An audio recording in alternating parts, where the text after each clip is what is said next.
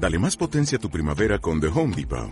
Obtén una potencia similar a la de la gasolina para podar, recortar y soplar con el sistema OnePlus de 18 voltios de Ryobi desde solo 89 dólares. Potencia para podar un tercio de un acre con una carga. Potencia para recortar el césped que dura hasta dos horas. Y fuerza de soplado de 110 millas por hora. Todo con una batería intercambiable. Llévate el sistema inalámbrico OnePlus de 18 voltios de Ryobi. Solo en The Home Depot. Haces más. Logras más. Bienvenidos a Enigmas y Misterios, la caja de Pandora. Hoy y próximos sábados, Ricard Bru nos acompaña en Egipto Mágico, la magia de Egipto.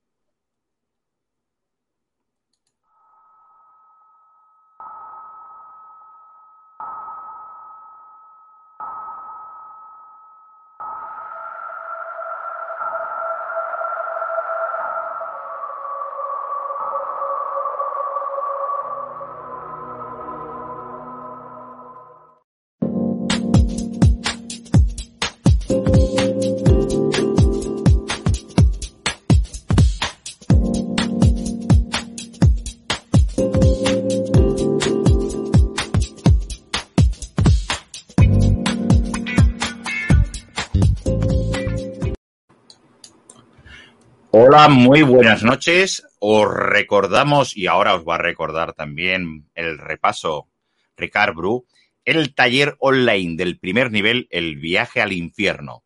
Taller online en directo, El viaje al infierno, nivel 1. Cómo conocer los demonios que nos perjudican y vencerlos.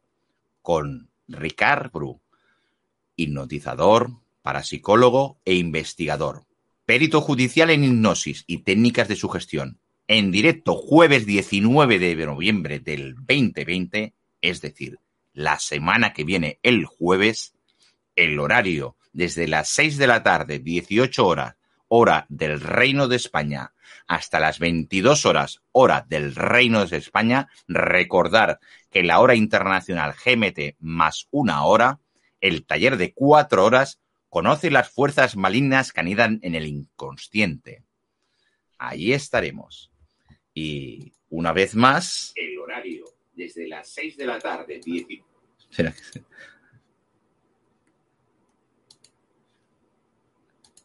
que no encontraba el botón. Muy buenas noches, Ricard. Eh, encantado de tenerte aquí una vez más. Y yo lo mismo, lo mismo agradable poder hablar un sábado por la noche con calma y tranquilidad de los temas que nos gustan y que me imagino que mucha gente pues participa también por, porque lo primero es eh, eh, estos temas son vocacionales empiezan como una gran afición y después se convierten en nuestro caso o en el mío en, en particular en una profesión pero siempre ha sido un tema vocacional sí bueno, es cuando más eh, con orgullo, dicen que cuando se trabaja de lo que te gusta, muchas veces no piensas que se convierta en un trabajo, pero al final, como lo haces con devoción, lo haces con orgullo, te conviertes sin querer en, en uno de los mejores trabajadores. ¿Por qué? Porque lo aportas todo. A partir de aquí hay un feedback. Y el feedback ves compensado que en el mercado general dice, no, es que lo estoy haciendo bien. Y hay un momento dice, no, es que lo estoy haciendo bien que nadie lo hace mejor o tengo gente que lo hace igual de bien, pero estoy en, un lugar muy adecuado. Eh, es, tu, es tu lugar y es tu sitio. Pues bienvenido, Ricard. Tú mismo acaba de permelizar otra vez el tema del taller, que ya está aquí a la vuelta de la esquina. la semana que viene haremos el taller, el día 19. Eh, remarco sobre todo el hecho de que el taller que vamos a hacer online no es un taller, insisto, para temas eh, exclusivamente, eh, vamos a decir, de rituales, de, es un tema plástico. No, no, no, no.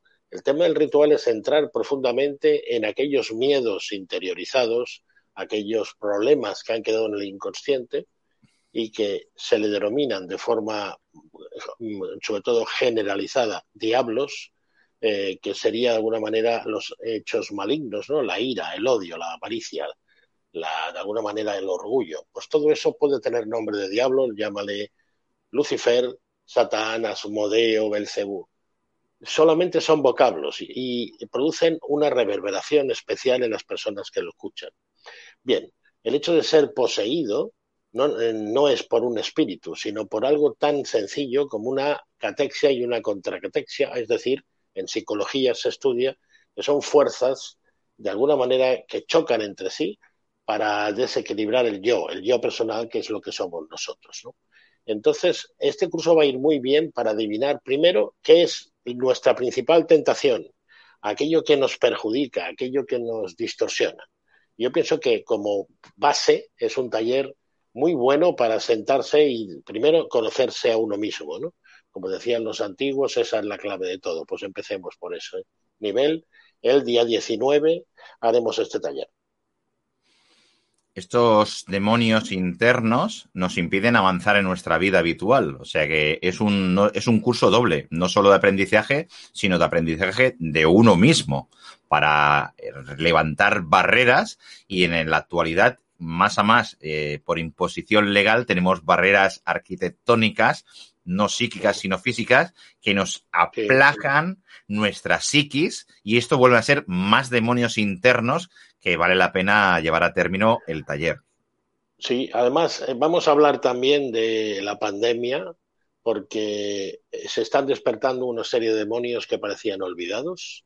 Ahora mismo eh, se llama el demonio del delator, es decir, aquel que delata a otro, pero que lo delata con un ánimo no solamente para que se cumpla la ley, que tendría todo su derecho, sino con un ánimo de perjudicar esos pequeños diablos, ¿no?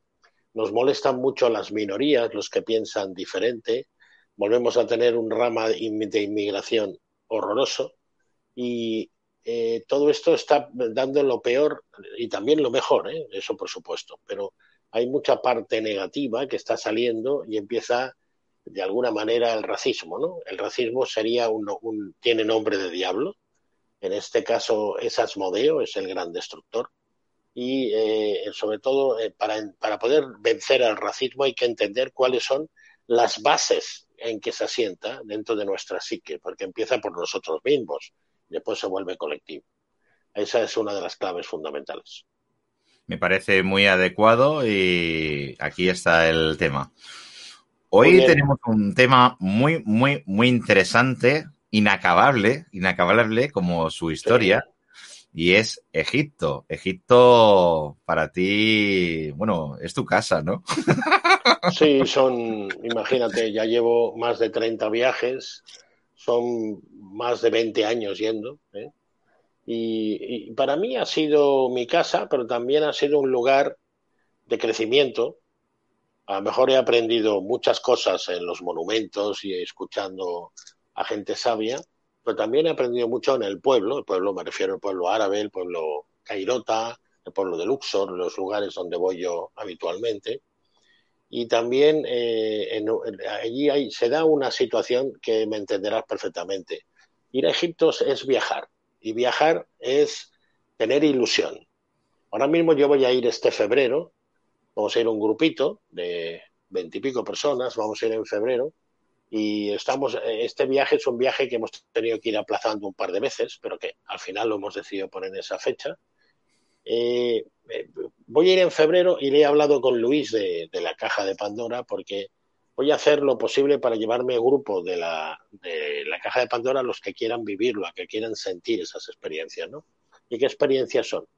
Pues son experiencias de lo más profundo de nuestra psique que se dan lugar en ese país por ejemplo, el encuentro con quién fuimos en otras vidas, si tuvimos algo que ver en ese país o no, no, necesariamente siempre hemos tenido que ver, pero hay algunas personas sí, o qué nos evoca ese conocimiento. Entonces, mis viajes han sido siempre, el, sobre todo la gente que me acompañaba, ahí empezaba el viaje, éramos 30, 40, hemos ido hasta 60, pero, pero en fin, no importa el número concreto, sino el número de personas que van y todos tienen una motivación especial. En esa motivación es, voy a ir a un viaje y, hombre, yo el viaje, una de las cosas que les propongo es estar solos.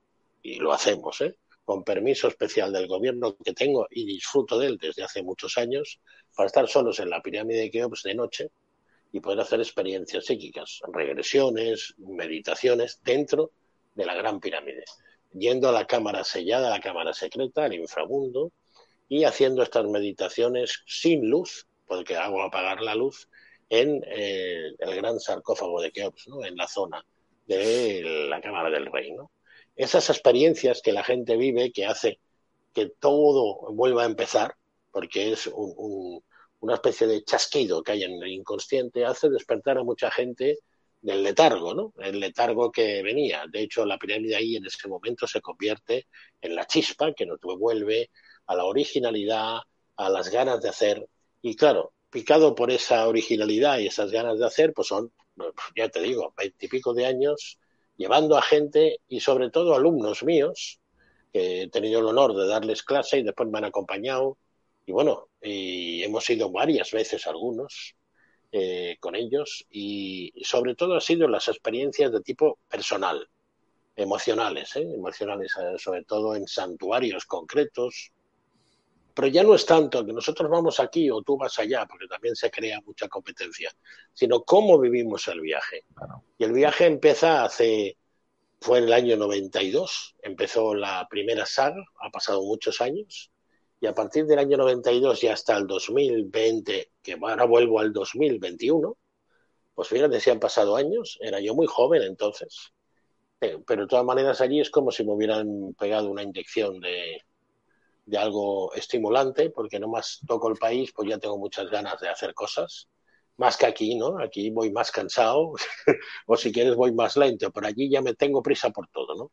Para que el tiempo me cunda lo máximo posible. Como preámbulo general de Egipto, era situarte que los años que llevo haciendo cosas, que para mí lo más importante es el mensaje que te da la gente que me acompaña, y después suceden cosas maravillosas, cosas como, por ejemplo, voy a enseñarte a cámara, como esta. Estas cosas ahí que van a significar. Sí, sí, se, está viendo, se está viendo. Espera, que te voy a dar, te voy a dar, te voy a dar incluso que se vea más tu ahora la imagen. Ahora sé perfectamente. Sí, sí, se ve. incluso, incluso se leen, ¿eh? O sea, se, está viendo perfectamente. Sí, sí, sí. bueno, Licópolis. Licópolis. Sí, Licópolis. Sí, sí. sí. Licópolis, y además la, está en árabe en la parte inferior. Sí, este, este es el tarot que, que confeccioné a partir de las investigaciones ¿no? de, que hicimos allí con los alumnos. Esto nos llevó unos cinco años y nos dimos cuenta de una cosa que siempre buscamos. Hay muchas teorías. Se sabe que el tarot que tenemos en Europa, por ejemplo, en estos momentos, es un tarot que deriva sobre los siglos XIII y XIV de Italia. Bien. Y de España, una parte, incluso de la zona valenciana. Pero el origen, todo el mundo le atribuye que es de origen egipcio, pero nadie eh, se daba cuenta de dónde estaba. Yo te diría eh, que el secreto mejor guardado es aquel que estando delante de nosotros, en la cara, vamos, no lo vemos. Y esto es lo que nos pasaba con el tarot. El tarot siempre estaba ahí, delante de nuestra cara, y estas figuras estaban allí, estaban allí para que pudieran ser vistas, pero nadie las veía. ¿Por qué no las veía? Este es el secreto, bueno, no es un secreto, porque si fuera un secreto, evidentemente, eh, sería la primera vez que lo digo. No es, no es la primera vez que lo digo, a lo mejor, eh, a lo mejor sí que es de las primeras veces que lo digo tan claro, eso sí. Que el secreto estaba en que no sabíamos mirar. Buscábamos el tarot en un libro secreto, debajo de la esfinge, en láminas de oro, en, como aquel que la estuviera guardada en un baúl, en una tumba. Pero para ellos el tarot, ¿qué significaba? El libro era el, el, libro de la vida. Bien, el libro de la vida donde podía estar, por esos lugares donde ellos vivían. Claro. ¿Dónde vivían? En provincias. ¿En qué provincias? En las provincias que había en Egipto. ¿Y cuál era la bandera de cada una de estas provincias? Fíjate qué, curioso. Qué, cosa más sencilla, ¿no? Qué cosa más sencilla. En la bandera estaba el tarot. Eh, sí, e, es que esto que me has preguntado antes, Licópolis es una provincia. Claro. Eh, Hermópolis es una provincia. Claro. Entonces, ahí entonces Elefantina la bandera es una provincia. Claro. Eh, entonces, ¿qué hicimos? Cuando nos dimos cuenta, y gracias a la hipnosis, eso sí, porque eso fue en regresiones, esto salió de la Gran Pirámide preguntando dónde está el tarot, nos enviaron a Swan, a la elefantina y allí nos dimos cuenta que ahí estaba el secreto. Te lo voy a hacer en esta, en esta cuestión. Ahí encontramos el secreto. Fíjate, la, elefantina, si tú, cualquier persona que conozca el tarot, sabe que el tarot de Marsella, que es el más, eh, el que más la gente ha visto, pues se compone de una serie de elementos. Hay un mago que tiene una mesa de tres patas, una varita y un sombrero un poco especial. Todo el mundo lo recuerda. La varita, tres puntos negros y algo que parece un sombrero. Eso está en Elefantina. es la bandera. y ahí estaba. Ahí estaba. Entonces, gracias a esto, pues se saqué este tarot. Tarot que, bueno, eh, lo he comercializado no con una gran campaña, ni muchísimo menos, porque mi interés no es, bueno, aparte tampoco he hecho una gran campaña de publicidad, porque la idea de este tarot ha sido venderlo a los alumnos que tenido yo, ¿no? Entonces... Eh, Tener herramientas de trabajo. Exacto. No, porque para la gente que no, le, no vive en la magia y el misterio y le puedas explicar de dónde viene, no deja de ser pues un juego de cartas más que, que puede pasar hasta desapercibido. Además, como está en árabe y tal, no entenderán nada, ¿no? Entonces, si se lo explica así, les hablas de las provincias y les dices que en el sentido del curso de la vida, pues eh, eh como el río es un, el río Nilo no va del Cairo hacia abajo, sino justo al revés, porque en el, eh, del Cairo a la zona de Alejandría sale el delta y cae al mar Mediterráneo. Es un río que viene de Etiopía y acaba en el mar Mediterráneo. Es un río que va al revés. Y por lo tanto, este río es el río de la vida. Por lo tanto, estudiando las provincias entendemos cómo vivían y son enseñanzas mágicas, simbólicas y sobre todo espirituales para recorrer qué nuestra vida. En el delta hay 20 provincias y en el río Nilo, en el, en el Alto Egipto, que se le llama, hay 22 provincias. Ahí salen los 22 arcanos mayores. Hasta eso nos lo habían dejado y nadie había caído en que eran 22 provincias, 22 arcanos, se ven los arcanos mayores. Entonces, todo eso estaba ahí, ¿eh? pero fíjate que ha sido con los alumnos, con muy buena voluntad y con el, espíritu, y concretamente fue una alumna mía que eh, se dio cuenta del tema en, en una regresión, me lo comentó, dijo, pues es verdad, esto es exactamente así, es tan sencillo, está delante de nosotros, hemos estado buscando el tarot, yo qué sé, en una tumba en el medio del desierto, buscando en qué papiro, que nada, nada, nada. Estaba ahí delante. Eran los símbolos. Está a simple vista de mirar, de mirar, de mirar alrededor y punto. Claro. yo, ahí tengo, yo ahí tengo un tema de templarios y yo lo digo, digo, las montañas son las señales. Los guardianes, en todas las montañas que hay guardianes, ahí hay el secreto energético. Es así de sencillo. ¿Cuál? la que os parece que hay una cabeza, las que os parece que hay una figura. No, no, no, no es más, digo, son ancestros, digo, levantar la cabeza, no buscar con un georradar. Si está ahí, te lo está diciendo. Además, es bastante lógico. Sí, sí, perfecto. Pues, pues, gracias a esto hemos ido desarrollando, trabajando, bueno, en el juego de cartas, evidentemente. En total son 42, aquí hay un montón, con cada una de las provincias. Esto le podemos dedicar algún sábado si quieres. Eh, sí, sí, sí, sí, sí, perfectamente. Más trabajo. Incluso. incluso eh, promocionaremos un martes class de tarot de egipcio con estas cartas. Sí, ¿por qué no? ¿Por qué no? Sí, sí, sí, sí, lo digo en serio, lo digo en serio, lo digo en serio. Lo, no lo, A veces digo bromas, pero lo digo muy en serio. O sea, podéis contar un tarot egipcio con Ricard Bru con las cartas de Egipto. Y voy a decir una cosa, y no es orgullo, ni mucho menos me las doy de nada, pero yo me atrevo a decir, con mucha humildad, que este es el auténtico tarot egipcio. Dado que los 22 arcanos mayores los hemos localizado perfectamente, que hemos localizado el mago perfectamente, por lo tanto, el auténtico tarot egipcio es este que, insisto, tú buscas los tarots egipcios, han sido interpretaciones que han puesto a gente así de lado, haciendo cosas porque no sabían dónde estaba o simplemente han creado copias de la escritura jeroglífica, pero no, ellos tenían unos símbolos concretos, específicos para cada provincia. Lo que estamos viendo es la bandera de, si fuera España, la bandera de Granada, la de Sevilla, la de Madrid o la de Barcelona y cada una, y la gente que vive en Barcelona es de una manera, de Sevilla de otra, etcétera, etcétera. Y la magia es la unidad, la unidad de todos ellos, era así de sencillo. Y la unidad de todos ellos, que lo representa? La bandera. Es que, una cosa tan lógica y tan sencilla y que la teníais a la vista. Sí, sí. dice, bueno, vamos a comprobarlo. Y cuando empezáis a comprobarlo, encontráis las evidencias una a una de que efectivamente van cuadrando. es, es, así. Teníamos que hacer que cada uno de los arcanos nuevos o modernos del tarot de Marsella cuajaran con cada uno de los arcanos encontrados en Egipto y cuadran todos. Sería parecido como el, el IFA africano cuando hizo el, el secretismo con, con, religioso, ¿no? Es decir, vamos, a, vamos a, a, concretar y efectivamente coincide perfectamente. Volvemos otra vez a la imagen, ¿no? 1-1, la imagen. Sí. Perfecto. En este caso, el tarot se nos queda en 42 porque son las provincias que había, no había más. Entonces, el hecho de que haya 78 láminas en la ascendencia hebrea es porque ahí se le pone una connotación que no es egipcia. Ya es eh, la aportación, aportación que hicieron los hebreos. Y, por ejemplo, pues habría una serie de cartas que serían 10 espadas, 8 espadas, 5 espadas, que no hablaría más que de la forma de aumentar las probabilidades del tarot y lo ya no son provincias, sino son cosas que suceden en las provincias. Y por lo tanto, la madre, la, la masa madre del tarot egipcio son 42 provincias y 42 estados. Está perfecto, perfecto, perfecto, perfecto.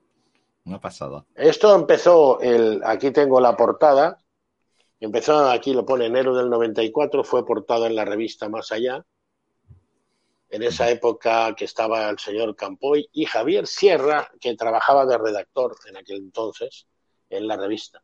Pues bien, cuando salió este reportaje de la revista Más Allá, eh, estábamos nosotros en la primera vez que fuimos a Egipto a grabar, a grabar eh, las regresiones que hacía yo en la Gran Pirámide. ¿no?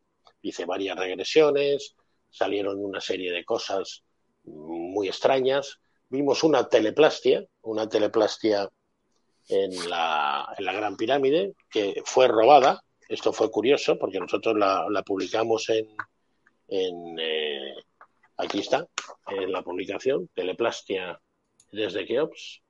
Teleplastia desde Keops. Hostia, Ahí, qué fuerte. Esto es la, la energía roja, ¿eh? Esta, esto, sí, sí, sí, sí, sí, sí. Esto fue eh, una fotografía que eh, se hizo para la revista Karma 7 que uh -huh. ahora, bueno, ahora ya no, no existe, ¿no? Pero que era una, una de las revistas, vamos a decir, más pioneras en, en, en, en vamos a decir, en, aquel tiempo en la zona de Barcelona donde yo estaba, ¿no? Eh, esta es la, es la, la cuestión. Entonces, tengo aquí toda la documentación en la, en la revista. Yo pienso que sí, que puede ser interesante que lo vayamos hablando. Eh, y ves, aquí están los psíquicos. Hicimos también esto, que es tan, muy interesante, que es la comunicación telepática. Yo creo que se ve bien, sí, perfecto. Esquema se, ve, se ve perfectamente. Esquema de comunicación, lo, lo, podemos leer. Esquema de comunicación telepática. Yo, yo esto lo he visto, ¿eh? Esto os lo han copiado. Yo esto lo he visto. Emisiones, tal. Sí, sí, sí, sí, perfectamente. Sí, sí, yo esto lo he visto. Lo he visto en la actualidad. Quiero decir que esto lo has publicado, esto tiene unos años, ¿no? Pues esto lo he llegado a ver. Yo. Madre Mira, mía. Los años no, 94. 94. bueno, sí, Una sí, de las cosas que te quiero decir es que a mí ya, en este momento, no me preocupa nada, pero eh, se copia todo, ¿verdad? Ya, ya, ya. Se copia todo. Y, lo, claro, lo malo no es que solo se lo copie, sino que más a más se hagan el autor ellos. O sea, por lo menos di, di, que el autor es menganito, que te conceda o no te conceda el derecho, al menos te, con, te, concederá el beneplácito que has tenido el honor de decirlo. Pero si más a más lo borras y dices que es tuyo, digo, no me digas, hombre, que es que se lo asignan pues sí. y todo. Es, esto me ha pasado mucho y bueno, nadie puede negar porque estos programas se han dado en varios países, sobre todo en la zona americana. El, el, el, tengo las publicaciones, las revistas, el, como yo en el año 94, cuando la mayoría de los que dicen que hacen cosas no habían, no, no habían acabado el bachillerato, vamos, para entendernos. Entonces, entonces eso, en eso los que somos mayores tenemos esa ventaja, que hemos empezado antes. Pero el que yo haya empezado antes no quiere decir que sea mejor, ¿eh? porque puede venir uno después y hacerlo mucho mejor que yo. Y yo encantado. Ahora, que es verdad lo que dices, que muchos dicen, y esto lo he hecho yo, y tú estás delante y dices, bueno, yo estoy alucinando, pero si lo tengo publicado, ¿cómo lo has hecho tú? y lo acabo de... Es, es, increíble. Pero me lo, tomo, me lo tomo a broma porque me doy cuenta por el curso que te decía que sería un poco esa, ese afán de notoriedad, esas ganas de, de ese orgullo enfermizo que tienen muchos y que en un momento determinado veo que es el diablo que los posee porque hay que estar eh, realmente poseído, ¿no? Para atribuirte algo que no has hecho tú como si fuera propio. Es, esto es ridículo. Y más en el medio de la imagen, en la gente que está en los medios de comunicación no se da cuenta de que todo se graba. Entonces, no puedes decir una burrada, porque al cabo de X días vendrá otro y dirá, usted dijo esa burrada. Pero todavía sí insisten y persisten en la autoría de cosas que no les pertenecen. Pero de verdad, a mí eso no me preocupa ya, porque a mí lo que me preocupa es poder hacer un buen trabajo, llevarme gente a Egipto cuando quieran venir. Eh, ahora mismo eh, tenemos un viaje para febrero, ¿no? Sobre si alguien de los que nos está viendo dice que está muy interesado, pues me facilitáis en mi teléfono y, y que me llame. Poder, hacerlo. Sí, aquí, sí, aquí, la yo, ventaja. Yo admito yo, ejemplo, a todo el mundo. Sí, yo, por ejemplo, he ido al, viaje típico turístico. Yo os voy a explicar un poquito la, la, diferencia sustancial, ¿vale? Y más lo que estáis viendo en este programa, porque eso quiere decir que os gustan los enigmas y misterios. El viaje típico turístico a la máxima es super lujo, ¿vale? A la máxima, se denomina así, uh. super lujo y te van a coger, te van a llevar a los sitios eh, requeridos, eh, con protección incluso, porque está la policía turística para que no haya ningún problema de que no tengas ningún percance, tanto en el recorrido como en, la, en los sitios. No tiene que haber nunca ningún percance, pero incluso hay una super, una supraprotección. Egipto cuida mucho al turismo, cuida mucho, sabe que su fuente de ingresos es el turismo. Sí y no quieren que no solo esté contento el, tur el, turista, sino que no haya ningún tipo de altercado. A partir de aquí, tú tienes una síntesis turística, es decir, te han paseado por una serie de sitios, te han aplicado un guía turístico y te han explicado unas historias acotadas, acotadas. ¿Qué quiere decir? Acotada la información que tiene que dar ese, eh, guía turístico de la zona. Lo digo porque yo me encontraba en los, en los, yo, yo es que fui muy bruto y llevaba, en la época fui en el 90 y algo. Entonces acuérdate que la, las videocámaras no eran chiquititas, eran las de VHS. las de VHS lleva tres cámaras de 35 milímetros y la VHS. Iba muy entusiasmado por el viaje a Egipto. Y estamos en los colosos de Menón y bueno, y el guía explicaba su historia, la que le había tal. Entonces yo le digo, digo, te has dice, oiga usted, porque yo, yo estaba, yo, yo, lo estaba escuchando, lo que decía, pero yo estaba filmando, pues claro, filmaba, cogía la cámara, la clásica para hacerle un zoom a los colosos, pero claro, tú acababas el sitio te ibas y ya no podías volver. O sea, estabas en un recorrido. Y en el momento de más. ¿Qué es lo que sucede? Que te vas a llevar muchas fotografías, muchos tal, pero punto. La magia de Egipto va a estar, pero no puedes combinarla con otra gente mágica. ¿Me explico? Yo tuve magia en Egipto se paró un halcón encima del de Sherazade, que el pobre director de, de, del, del, barco, estamos hablando en francés, y estábamos así mirando hacia arriba. Tú sabes que, que de noche eh, viaja el barco, ¿vale? El barco, sí, el barquito. Sí. Y, y estaba mirando y el halcón encima nuestro. Y me dice, ¿tú quién eres? Digo, yo soy el Xavier García de Barcelona. Y dice, no, no, no, no sé qué, no sé cuánto. El halcón al final me da un regalo, el halcón hace dos así y se va. Y hay una magia. Esa magia no se puede eh, transformar si no hay personas que entiendan lo que está pasando. ¿Qué sucede? Claro. Yo he estado en el interior de la pirámide de Keops como turista. Es decir, he ido a la Cámara del Rey y en esa ocasión, luego la gente vio que no lo han hecho, yo he ido a la Cámara de la Reina, ¿vale?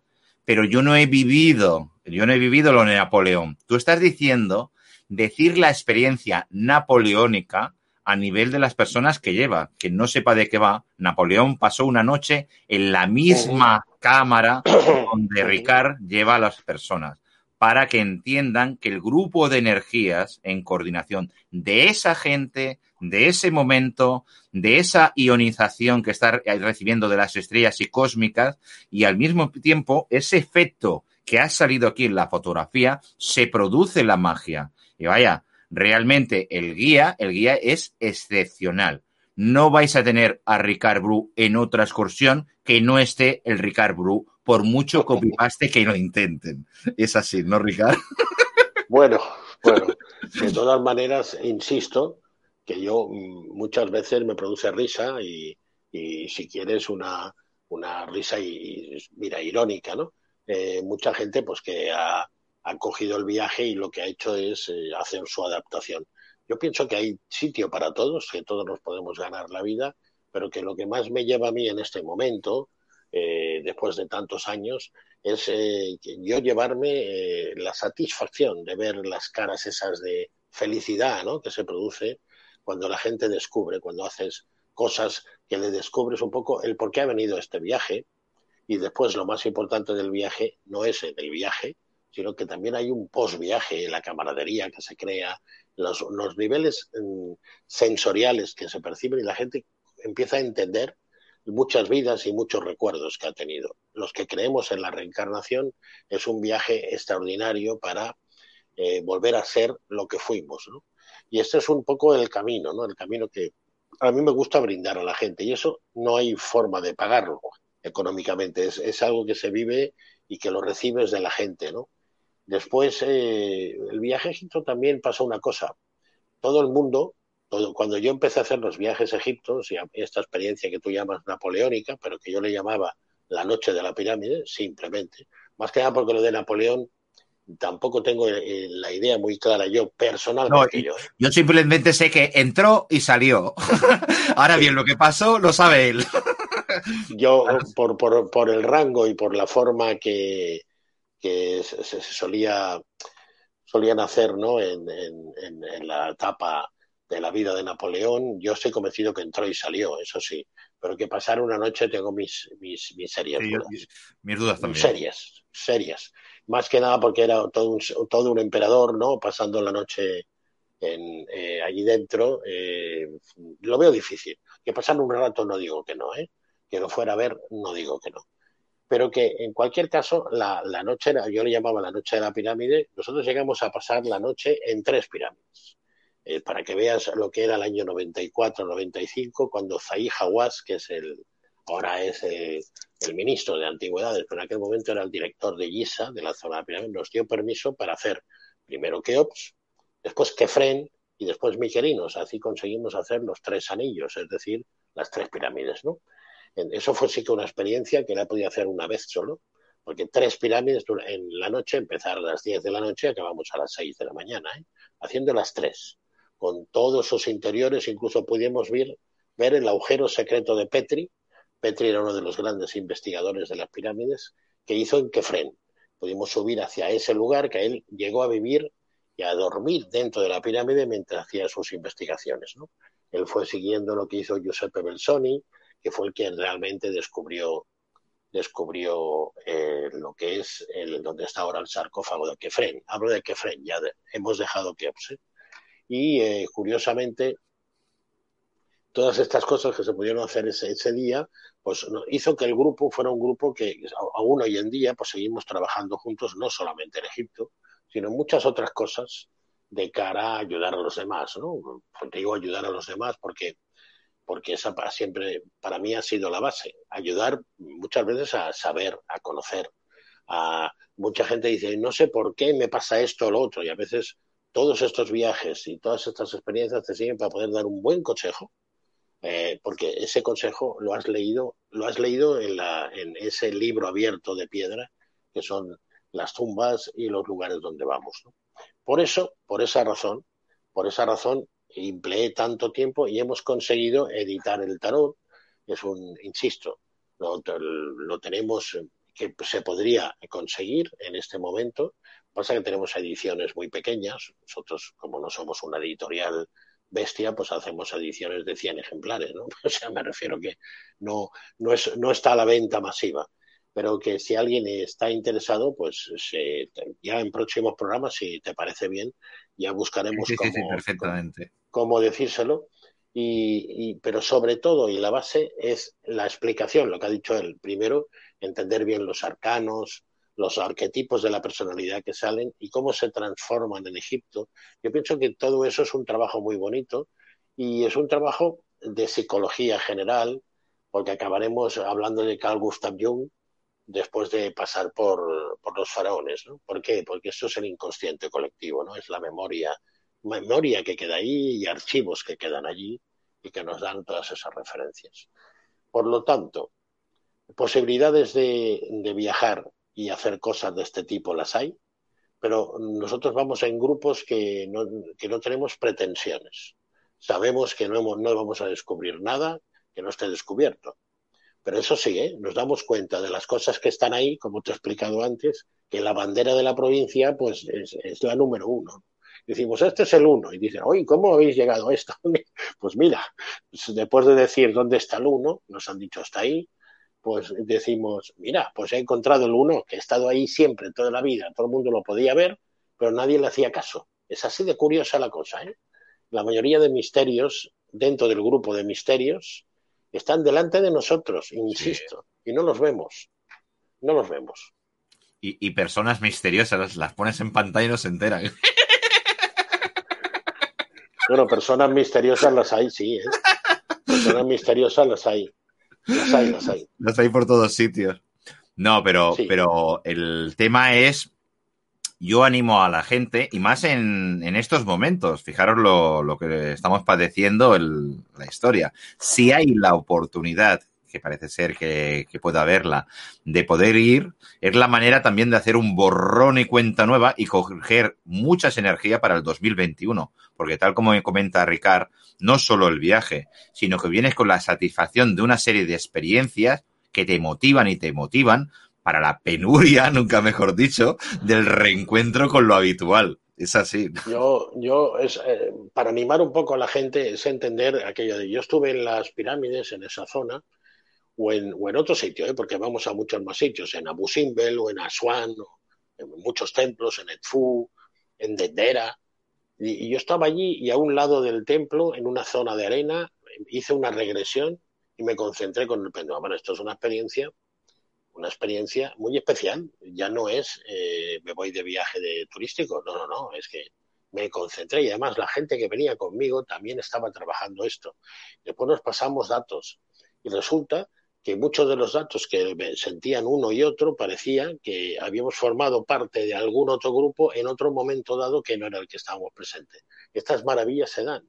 Resulta que la afinidad de personas que vienen al viaje, concretamente uno que hice el año pasado, más de la mitad de la gente tenían nexos en común, pero que no lo sabían. Entonces, eh, no es casual que vayas a un sitio, un momento determinado. Hay gente que me dijo que había ido al viaje como un impulso y otros que llevaban años buscándolo, pero unos y otros tenían algo que compartir. Y esos son los viajes de la vida, el río de la vida. ¿eh? Y el río de la vida es el Nilo, uno de los ríos de la vida, pero es un gran río para, para entender la vida. En Lochur, eh, lo que sea Karnak, el templo sagrado, donde está el escarabajo sagrado, allí también se visita.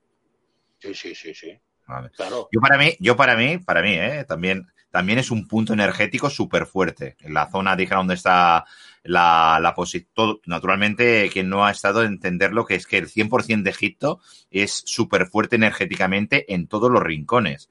Pero hay estructuras en la zona de, de, de de Karnak, Lochur, que sería, dijéramos, la zona, eh, aparte de toda la entrada, que es increíble y demás, pero la, lo que es el templo sagrado, que está el escarabajo sagrado, que tiene una dimensión, y también tiene un mm. protocolo cuando vas allí, y hay una especie de pequeñas tarimas, eh, por cierto, no iros por los huecos, sí, que, que, pueden haber bichos, ¿eh?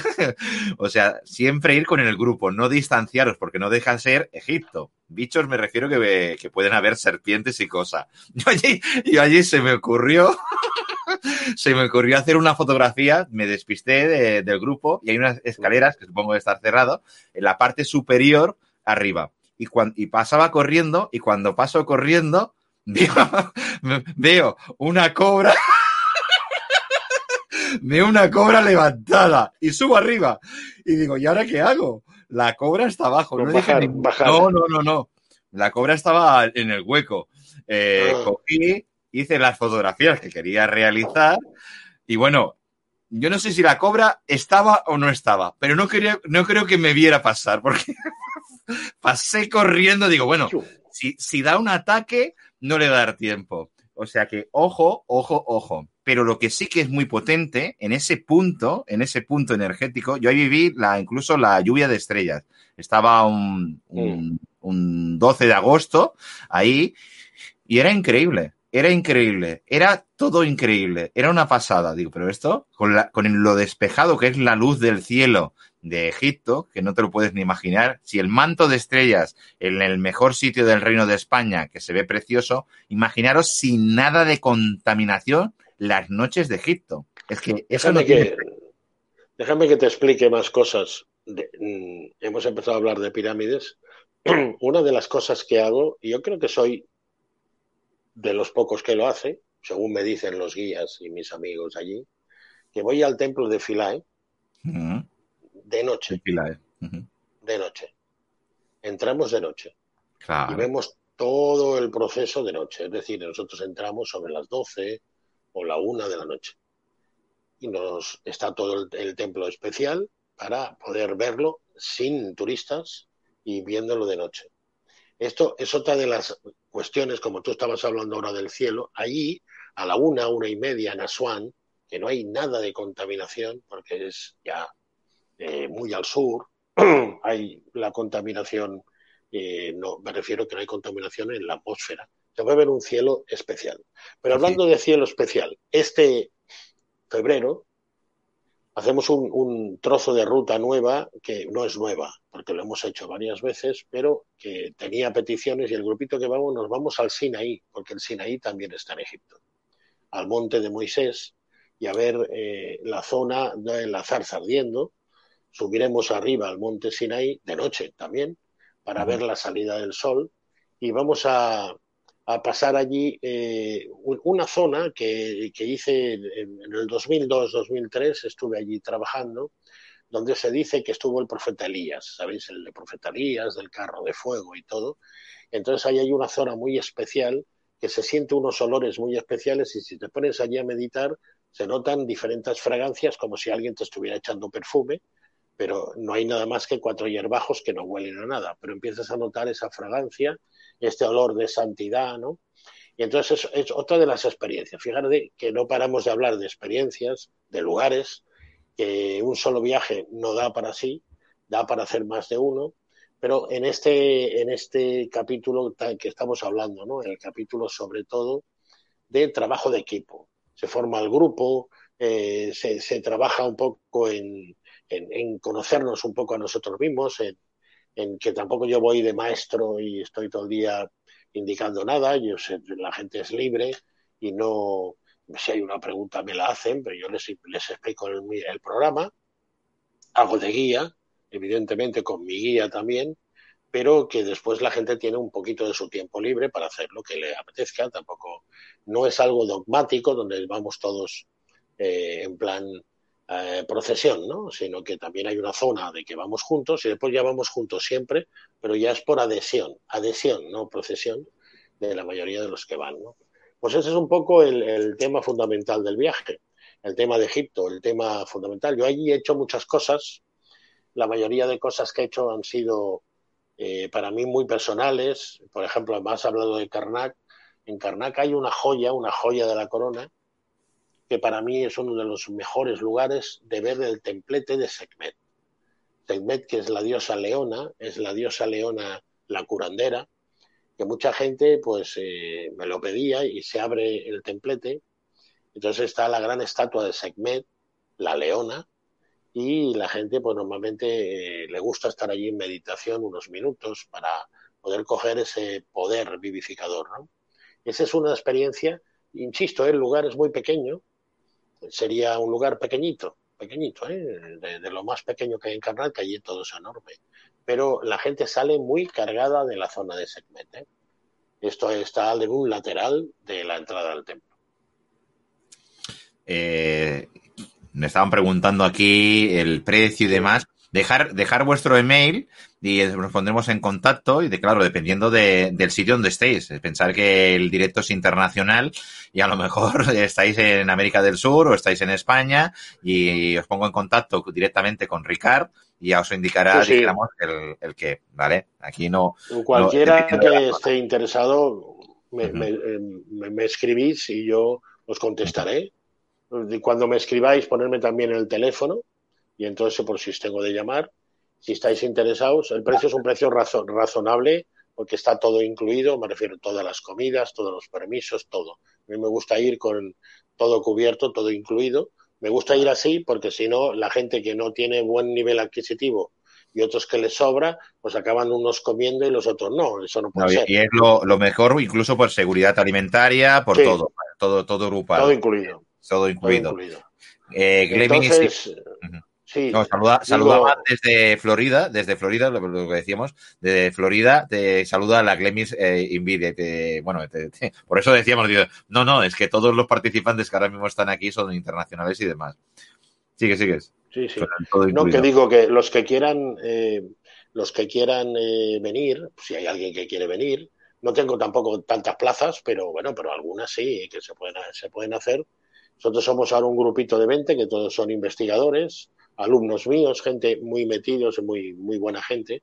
Y si los que vengáis y venís con ese afán de participar, como yo he explicado, pues podéis venir. Pero que yo os diré el precio desde España, salida desde Madrid y vuelta a Madrid. Si alguien viene a Madrid Barajas desde otro país, pues ese, ese otro itinerario yo esos precios no los voy a comercializar porque no, yo no me puedo ocupar del destino. Sería para salir tiene, tiene que estar tal día, a tal hora en Madrid y cada uno que se espabile, que donde venga. Y ya está, simplemente. Porque salimos el 14 de febrero, que es el día de los enamorados, un buen día para salir. Eh, el, el, día de San Valentín, 14 de febrero. Por lo tanto, ese día es el día de salida del aeropuerto de Madrid-Barajas. Se sale sobre la una de la tarde, de la una a las dos de la tarde pero si alguien viene de otro lugar, pues tiene que tener en cuenta ese, traslado. Y tiene, eh, si en ese momento ya, si vienen, ya les explicaré, hoy por hoy, a muchos de los que están yendo, porque pasa que esto cambia al mes siguiente, es posible que haya que tener la prueba del PCR hecha, como está pidiendo España para extranjeros que lleguen, a lo mejor nos lo piden en el Cairo la llegada. Eso lo sabré yo 15 días antes y se trata de que el médico te dé el certificado o te haga la prueba de conforme eh, pues no estás con el COVID. El, por otro lado es normal que en viajes internacionales esto se está, están pidiéndolo en todas partes. ¿eh? Pero eso es la única cuestión que no depende de mí, sino son cosas de embajada. La seguridad ante todo, simplemente. Bueno, a ver, eh, actualmente existen pruebas que son rápidas, quiero decir que tampoco, ah, sabiendo lo que lo tienen la solicitud, sabiendo el, periodo que tienes la respuesta, pues bueno. Pero puede ser que, tenga yo que, que les diga que tienen que tener el examen de COVID 72 horas antes, pero, pero ese examen es ahora, pero a lo mejor en febrero ya no me lo piden, depende, depende de cómo esté la pandemia.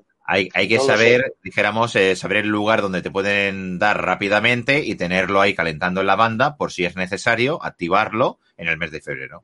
Es una cuestión que, bueno, que... Y pedir, y pedir, pedir que nos hagan el, informe en inglés. Sí, sí, sí. Porque, porque claro, vamos a, a nivel internacional. en español, según en qué país funcionaría, pero para, para Egipto no. Yo me defendí muy bien en francés. Iba con otro compañero que decía, decía hablar, hablar inglés, que no era verdad. Porque cuando, cuando yo estaba todo el rato charlando, charlando, charlando, que me acuerdo que, bueno, es curioso, una de las anécdotas, que muchos tachistas son héroes de guerra. Digo, héroes de guerra. Y entonces estaba hablando con el tachista, dice, héroes de guerra, de, porque el chaval era joven relativamente, digo, ¿de qué guerra? Dice, de la guerra de los seis días. Digo, no me digas. Dice, sí, sí. Y, y, no nos pueden, no nos pueden hacer nada. Estamos inmunes de todo.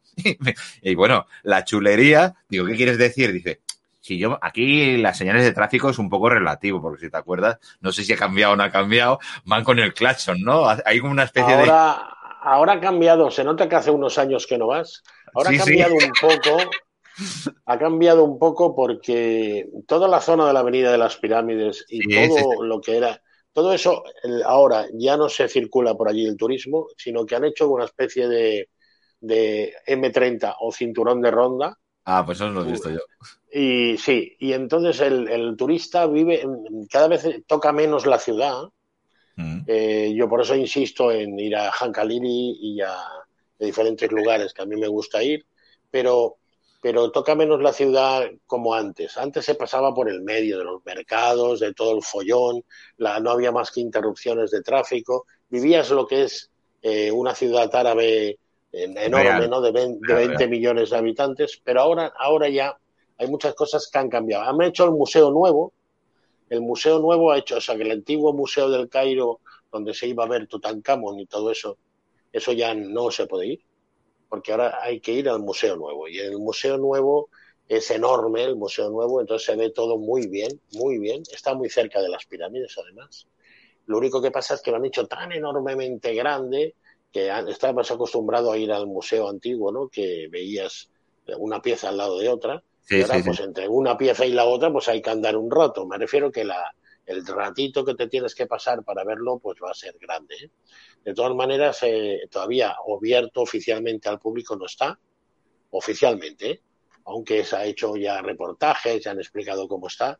También veremos unas 200 momias, se pueden ver 200 momias más que estaban encerradas y nos enseñaban y muchos objetos que, que son raros o excepcionales, que han hecho que la mayoría de, de investigadores se pregunten si son de origen extraterrestre, que si no lo son, en fin, esas cosas que la gente allí lo dice, porque son, por ejemplo, hay una rueda, hay una serie de cosas que en, en, la época del cobre, cuando ellos estaban en la edad del cobre, no podía haber una rueda, ¿no? No, había ni, de hecho, si hubieran tenido ruedas, no hubieran hecho eh, deslizar las piedras por rodillos. ¿no?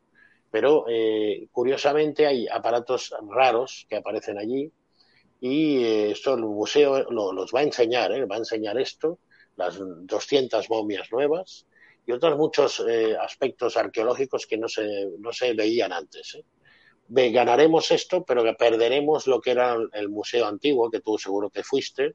Sí, sí, me saqué, la licencia de reportero. Acuérdate que podías sacarte pagando el poder filmar y el poder fotografiar. Yo me lo saqué todo y entonces ah. colgabas las dos cosas que te daban y bueno, yo, me acuerdo de estar pegado en la nariz con el tal y tirar fotos, filmar, vaya, lo tengo todo. Además iba con buena calidad de imagen, porque claro, la foto de 35 milímetros. Pues consérvalo, consérvalo, porque ese museo, como tú lo viste, ya, ya no está. Todo se lo han pues, llevado al nuevo. lo tengo, lo tengo full, ¿eh? Full, full. Pues el nuevo, para que tú tengas idea, para que tú tengas idea, se parece más al Louvre en cuanto a piedra que no a lo que era el antiguo museo. ¿eh? Es otra cosa, es otra cosa. Fue curioso porque tenían una perrita disecada, digo que era una perrita, y mm. me, dio un golpe de. Porque en ese momento yo tenía, bueno, había recogido de aquí de, un hombre, siempre recojo perritos que, los quieren sacrificar, ¿no? Y era una especie de galgo con Doberman, ¿no? Y el mi, la es que mi perra se llamaba Sheila, Sheila. Y la, misma, la misma, es que me, me, me daba un escalofrío, porque claro, mi perra la veía cada día, era mi perra. Y veo la, la perrita aquella disecada y era idéntica, idéntica. Y me daba una cosa de decir, decir, ¿cómo es posible? Más a más, esto eh, sabía perfectamente la mezcla y era un galgo con un Doberman, ¿vale? Y estaba lleno Si te fijas, si te fijas, eh, se parece mucho al, al, animal más reverenciado allí, que es el chacal, ¿no? El, Anubis. Anubis. El Anubis es esa mezcla de galgo y de, y de Doberman más característica, ¿no? Anubis, eh, sobre todo el Anubis de Tutankamón. no lo sabía. ¿eh? yo sabía, yo, sabía dónde había salido mi perra, pero no lo sabía que la Anubis era algo con Doberman. claro, yo la vi allí, y la vi allí, y la vi a ella, ¿no? O sea, era, era idéntico. Madre mía, está, está perfecta. Muy interesante. Pues, eh, en fin, esto es un poco la idea. No sé si hay alguna otra pregunta que tú veas que, a ver, aquí en el, en el chat saluda la gente.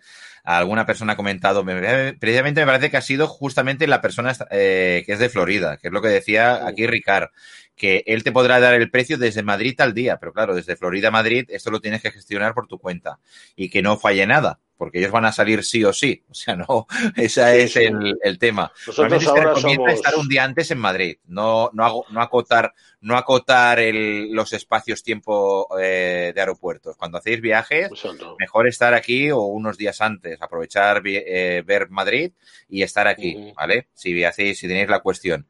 No Que intentar- curiosamente, si vienen, si vienen con tiempo y vienen de América, sobre todo de América, bueno, a lo mejor hay gente que viene de algún país europeo, pero es más raro.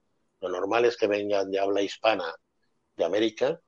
Es que curiosamente Madrid tiene una sorpresa para los que para los que vienen de fuera, que es que tiene un templo egipcio en la Plaza de. España, Sí, sí. el templo de Devot, que se puede visitar. Y entonces es aquello de decir, pues ya nomás llegas a Madrid, ya ahí ya empezamos a tocar Egipto de verdad. En un Y es templo, real. Sí, sí. sí, sí, la Plaza de España, que además tiene unas puestas de sol impresionantes, ¿eh? desde la Plaza de España de Madrid, que vale la pena. Es real. Pues yo, si te- a, ti te parece, si, nos vamos viendo esto unos días, los sábados, pues eh, podemos profundizar en, en temas que tienen que ver con, eh, con eh, misterios de Egipto, con rituales que se pueden hacer ¿no? de Egipto, rituales y, ¿por qué no?, también conocimientos que nos pueden ser útiles para la vida ordinaria. Eh, por ejemplo, eh, de todo esto que hemos hablado de los tarots y todo esto, al final, los tarots para qué sirven?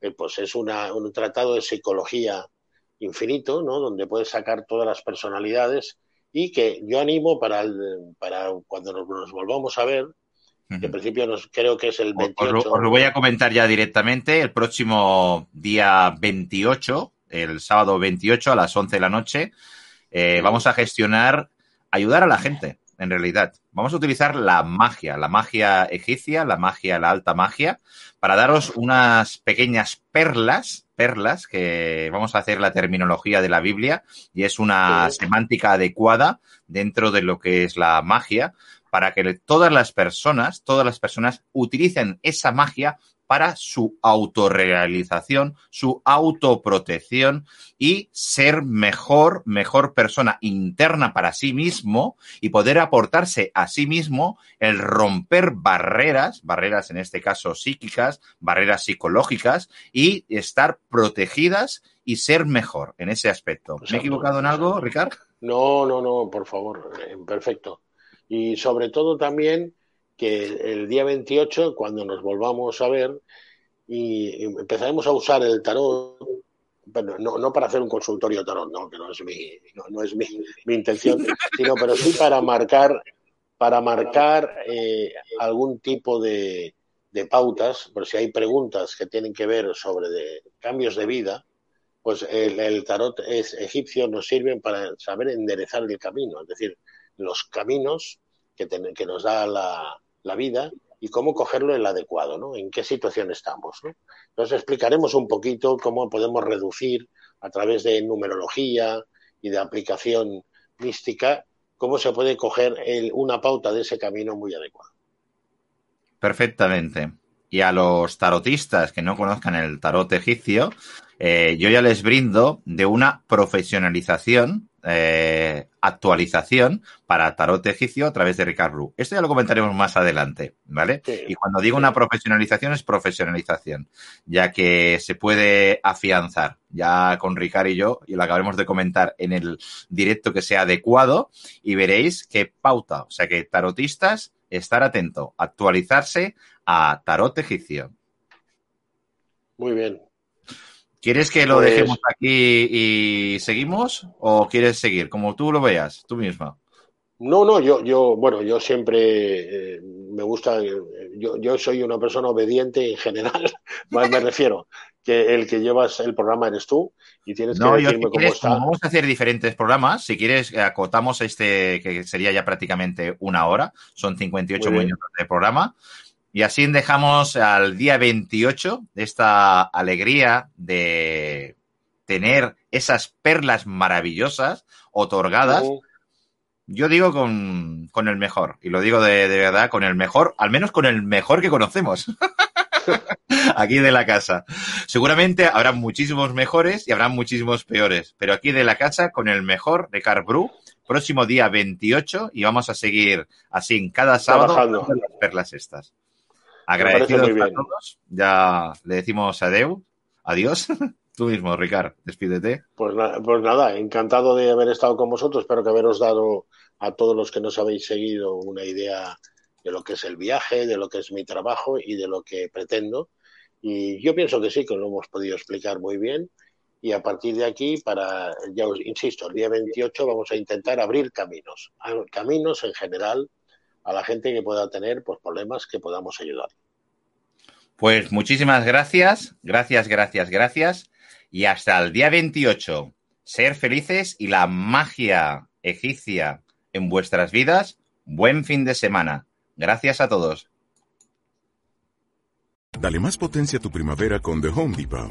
Obtén una potencia similar a la de la gasolina para poder recortar y soplar con el sistema OnePlus de 18 voltios de Ryobi desde solo 89 dólares. Potencia para podar un tercio de un acre con una carga. Potencia para recortar el césped que dura hasta dos horas. Y fuerza de soplado de 110 millas por hora. Todo con una batería intercambiable. Llévate el sistema inalámbrico OnePlus de 18 voltios de Ryobi. Solo en The Home Depot. Haces más. Logras más.